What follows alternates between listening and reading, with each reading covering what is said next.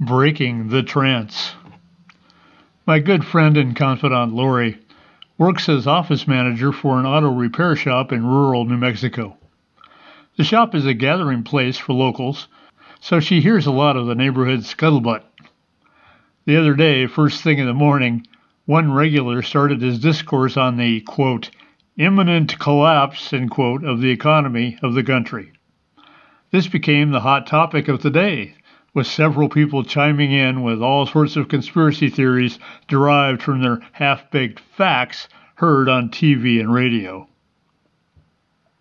My take on Lori's report was that, quote, imminent collapse, end quote, sounds like a CIA operation.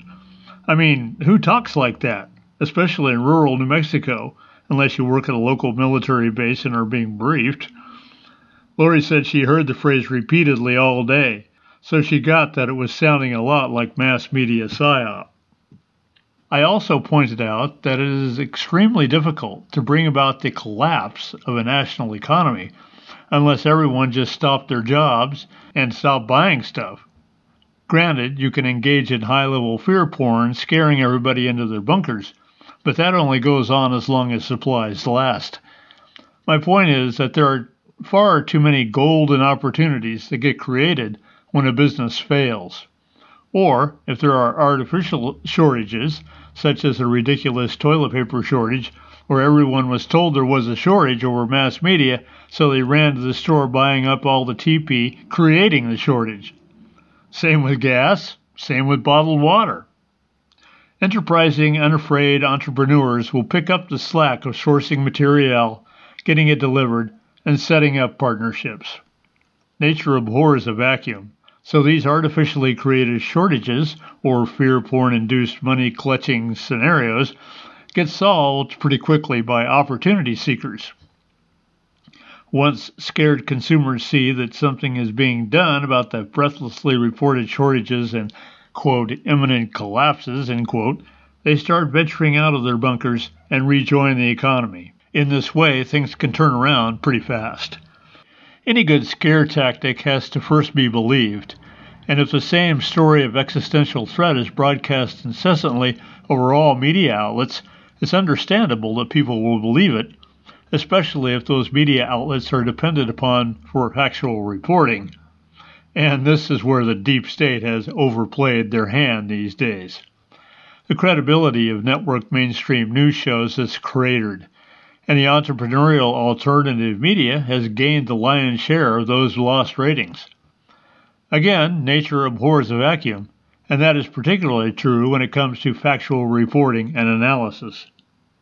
When the boy cries wolf too many times, investigations ensue, actual facts are produced, and before very long, the psyop fizzles. Control agendas get exposed, and the lies they were based on. The players are found to be criminals, and their motives become obvious. Unfortunately for the United States and other countries, corruption runs deep and wide, and it becomes unbelievable once the breaking of the trance begins to take hold. This precipitates denial, a temporary re embracing of false facts, and a slipping back into fear mode. The conundrum is that this denial phase also becomes unbelievable. There is just not enough physical evidence to support the claims, and the trance breaking resumes. Hard physical evidence is sought after and embraced, and the matrix of lie upon lies denying the physical evidence is rejected.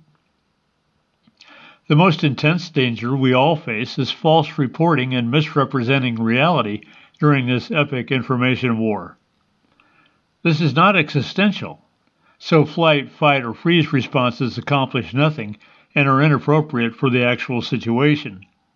Now, a real existential crisis would be a violent storm, earthquakes, volcanoes, or an asteroid collision, so the flight, fight, or freeze responses are appropriate. But this is just not the same as our beliefs being manipulated, or our perceptions being misled, or future predictions based on faulty profit motivated data are blurted out all over the media. This is where we see the true nasty underbelly of a PSYOP. The operation makes sure to attack basic freedoms, such as free speech, free movement, and free associations.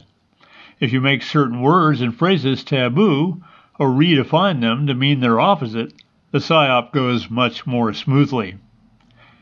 It's when we hear incessantly about lockdowns for your safety, imminent collapses, or misinformation campaigns is when we must reject the narrative and create a new one with verified facts, right intentions, and absent the seven deadly sins.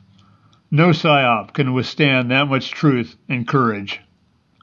So it's here where we can flex our quantum living muscles by shining the light on darkness, re engaging our imaginations to portal us to higher climes, and set up our own repetitive matrix of demanding truth, speaking no lies, and accepting nothing less than love in the world.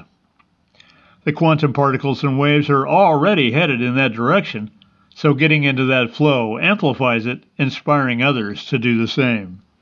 We always know when God is directly involved. It's when power arises from the bottom and informs the top. God is directly involved when speaking truth to power, where the formerly meek truly inherit the earth. God is directly involved when we are inspired to action, doing something we've never done before because it fills a need in the world. God is directly involved when love overtakes fear and looking to source is the first thing we do before any action. God wins the moment we let it. You have been listening to This Quantum Life by Boyd Martin. Brought to you by the Quantum Health Newsletter from Pure Energy RX. www.pureenergyrx.com.